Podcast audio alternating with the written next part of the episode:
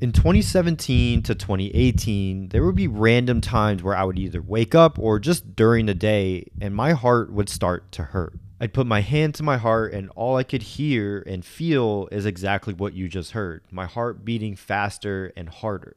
Now, me being a 20, 21 year old guy, I was like, oh, this is really interesting. Maybe I'm going through a heart attack and I'm just living through it. I'm like a Superman or something like that. I didn't think much about it, but it started to keep happening a little bit more consistently, and I was actually a little bit scared. So eventually, I convinced myself to go to the doctor. And I'm talking to the doctor, and we're trying to figure out what's wrong with my heart. He does his tests, it costs a lot of money, and side note, healthcare is a lot of money but secondly, we figure out that physically, nothing is really wrong with my heart. What was actually going on was I was going through a very stressful time in my life, and a lot of the problems that were going on with my heart were the results of anxiety.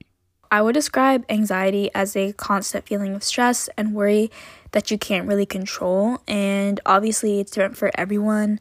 But for me specifically, I have a lot of social anxiety and test anxiety. So I'm usually feeling that sense of stress and worry in social situations or when I'm taking a test or a quiz.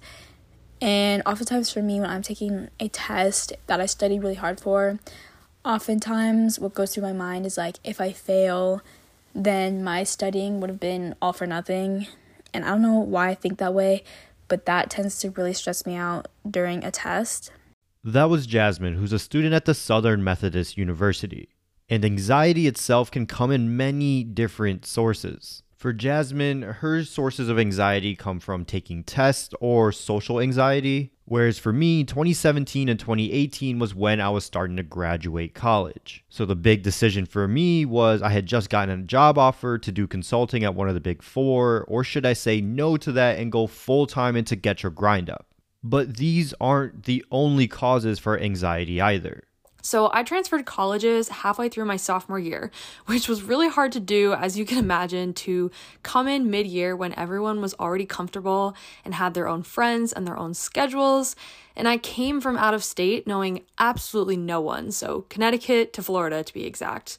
And all while this transfer was happening, I had also recently moved from my childhood home in New Jersey and I was going through a long distance relationship that ended soon into us trying to continue it. Um, this meant that I was dealing with loss and lots of goodbyes. Uh, and a new and unfamiliar environment and a slight identity crisis. And despite me always having a level of anxiety in the background of my life, this was the most anxious I had ever been. And racing thoughts and intrusive thoughts became my new normal. I was having anxious thoughts that I had never even had before. And what was so confusing was that I would be anxious going out anywhere besides my home.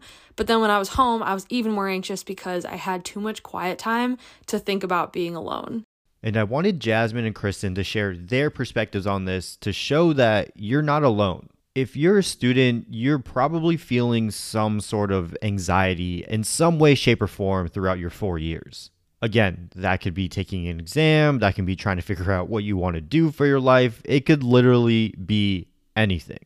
And if you come from a similar background like myself, a lot of times anxiety really isn't a thing for a lot of immigrant students.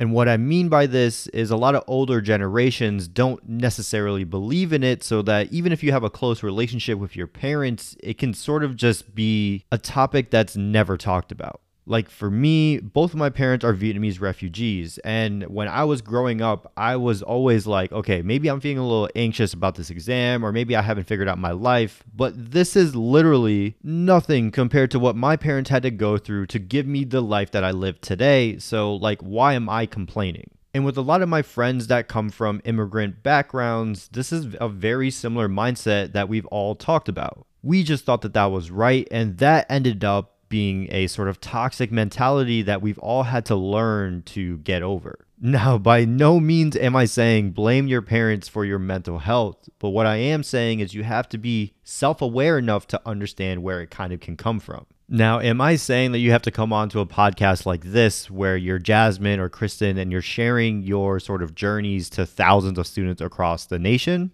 Of course not. This is super brave of both Jasmine and Kristen here. But you should still be able to answer the question to yourself of when is the most anxious you've ever been in your life. I had a lot of anxiety at the beginning of my freshman year of college because, you know, it was a new scene with new people. And I'm also a twin, so it was one of the first times I was without my twin sister in like a big social setting with a bunch of people I didn't know. And at the beginning of the year, they had all these big social events for the freshmen to meet people. And I remember going to one particular event. It was like kind of at the end of new student orientation and it was outside on my school's lawn and everyone seemed to be in a group talking to people having a good time except for me and i was really confused because it kind of seemed like everyone already had friends except for me and look it can be super tough to just even admit this stuff to yourself but this is sort of the first step to helping you overcome that anxiety or anxiousness that you may feel now, if you're going to want to improve your mental health, you're going to want to fix the root of the causes of it. That's not something that we can really help you with at Declassified because we're not necessarily licensed therapists. We just want to share the voices of students around the world. I would say most campuses around the US have some sort of therapist on campus that you can go to, which is usually free of charge because it's included in your tuition. So you might as well use it because, like I said earlier, health expenses can get really expensive once you're outside of college. But seriously, like go around your campus. There should be an office somewhere. Those therapists are licensed people that get paid and have gotten the traditional education around trying to help you out. That is to fix the root cause of the issue. But if you're looking for a few band aids that can help you along the way, here's some things that have helped Kristen out. My anxiety mostly comes in the form of thoughts, whether intrusive or racing and I find myself drowning in the rabbit hole that is my overly creative mind. Most of the time, I'm anxious about things that have never even happened, and I need to remind myself that they are more than likely never going to happen. And if I had the power to control my life based on what I thought, I would be an X Men character. I don't have that power, so my intrusive thoughts don't either. But besides some inward cheerleading myself on and reminders that I am bigger than my thoughts, I do have some tangible ways as well. Normally, I go for a walk to calm down, I listen to music.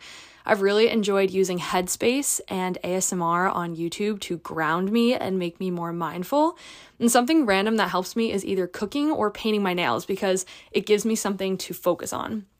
But usually I let myself feel anxious for a little while, almost like there's an internal stop clock inside me to just let myself feel what I'm feeling, maybe journal it, and then I move on to these tangible things because you don't want to just ignore the feelings that you're having or block them out, which is actually usually unhealthy. Now, I actually do a lot of the same things that Kristen does. And another thing that I wanted to add to all of this is actually something that Jasmine does herself, which is breathing techniques. You can find these a lot on YouTube where you can literally just type in things like anxiety breathing techniques, stress relieving breathing techniques, or things like that. And another thing that I like to do sometimes is actually yoga. Now, for all the guys that are still listening to this episode, like, yes, I actually do these things. I do face masks with my girlfriend, all these sort of feminine sort of things. But a lot of times they actually do help when it comes to lowering my anxiety or my stress levels. And I honestly recommend it to not just the guys, but also the girls listening. So I want to end this off, as always, with just a few last pieces of advice from both Jasmine and Kristen. So, my advice to students with anxiety is to be self aware and to recognize what situations cause anxiety or panic attacks so you know how to manage your anxiety when that time comes. And if these situations are, are avoidable, it's okay to take a step back. For example, if you have social anxiety like me, it's okay to not go to every event, you know? And with that being said, it's also important to not completely isolate yourself because I feel like that could make your anxiety even worse for when you actually need to go to events. I know that, especially with uh, COVID 19 and quarantine, a lot of us were kind of stuck in the house. And so, kind of returning back to jobs or going back to school, I know for me, I have more anxiety than usual just because I'm not used to being in a lot of social situations anymore. So, I guess kind of like training yourself to go to these events every now and then is a good idea just so that you're familiar with what it feels like so that you don't have a bunch of anxiety bottled up bottled up inside when the time comes where you really need to be in a social setting. And here's Kristen. If you're a student who deals with anxiety, I know it's cliche to say you're not alone, but seriously, no matter what thought you've had, whether it's I'm not good enough or where is my life going to take me, other people have had that same exact thought. There are so many people in the world, you're definitely not the only person that's ever thought that. Find the exact things that calm you down and bring your head back to earth. Even though creativity allows us to make some really beautiful things in life, it also sometimes sabotages your brain if you're a creative overthinker like me.